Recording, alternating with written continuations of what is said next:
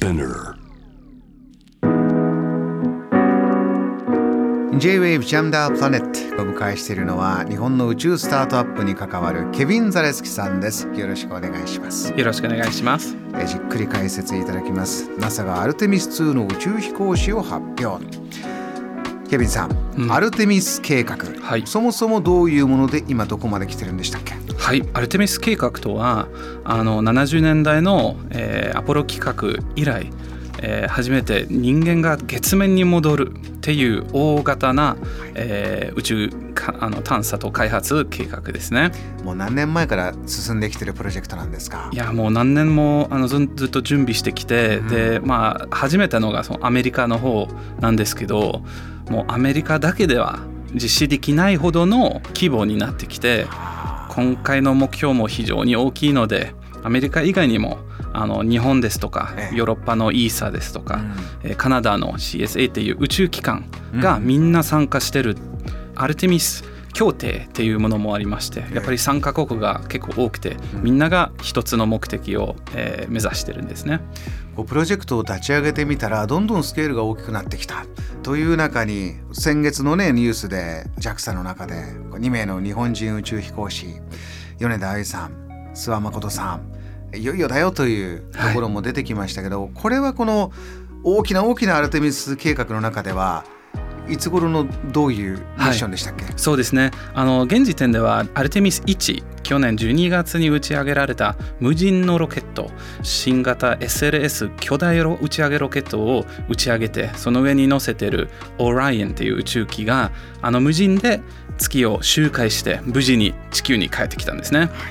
で次がまさしくあの今回の JAXA の2名の宇宙飛行士えーの発表があってあのアルテミス2に向けてはまず、まあ、日本人が乗らないんですけど4名の、えー有人月周回ミッションを実施するんですね。でこちらが来年2024年を目指しています。来年アルテミス2に、はい。えー4人乗る方がいて先日発表になった日本人宇宙飛行士の月に、ね、降りるかもしれないっていうのはその先なんですね。そうですアルテミス3。その通りです。その翌年の2025年を、えー現時点で目指してるんですけど、まあ、若干の遅れがあるかもしれないんですけど現時点では結構うまくいってるので僕もすごい祈ってます。順調にステップバイステップでは、えー今日伺うのは、えーその、まあ、日本人宇宙飛行士がはいミッション行く前、はい。えーこの次に控えているアルテミス2の宇宙飛行士。今のケビンさんのお話だと月に降りるわけではないんだけれども、前回無人だったところが今度は人が乗って飛ぶとこれも大きなステップですよね。その通りです。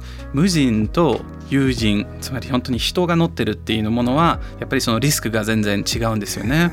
あの人の命がかかってるので緊張感も断然高まるんですしもう全部の準備が万全じゃないとあの打ち上げられないっていうのがあの事実ですね。なので最初からはい月面に降りるのではなくて、うんまずあの無人で無事に行った宇宙機に人を乗せてその人が乗った時のその操作だとかそのようなあの相性ですとかその計画すること自体もいろいろこう実践することが今回の目標でありますね。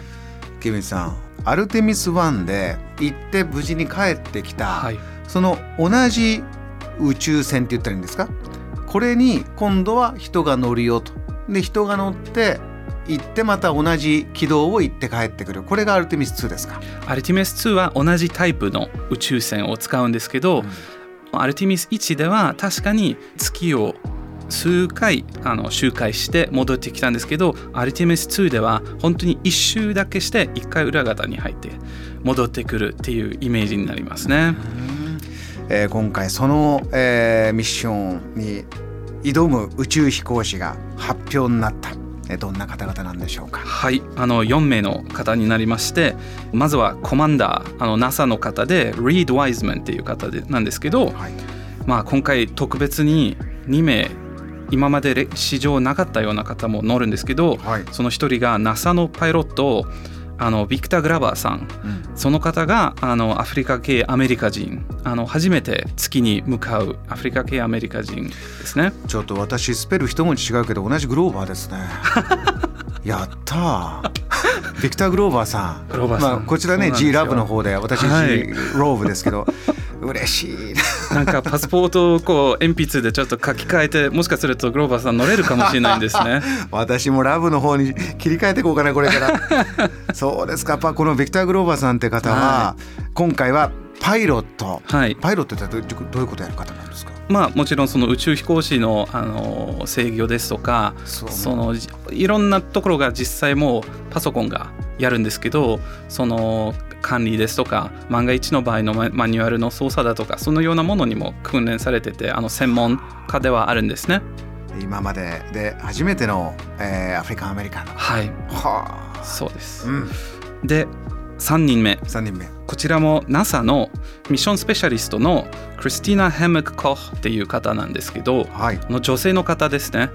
であのアルテミス計画の一つの大きな目標があの女性を月面に連れていくことですね。あのうん女性が行ってあのアフリカ系アメリカ人も月に行くっていうのがこう今までの社会に考えられなかった特に6070年代っていうあの差別の多かった時代と違って、えー多様性を重視した、えークルーの3人目ですね。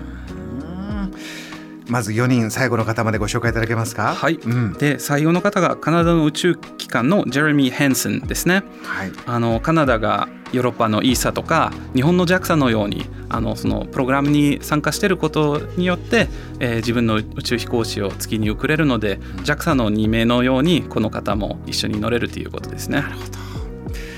えーこのラインナップについてまずケビンさんが今一番感じていることどういうことか聞かせてください。はいやっぱりですねあのラインナップっていうのが今回その多様的な未来が来るっていうのが非常に嬉しいですね。本来ならもう少し早く実施できればよかったのになと思いながらもでも全くしないより、まあ、遅くやった方がマシなのですごい嬉しいんですし、あのこれからいろんな多様的な方々、えーもう性別ですとか人種ですとか関係なくそれからあの幅広い教育の範囲ですとかそういうような方々が、えー宇宙で挑戦できればいいなと思います。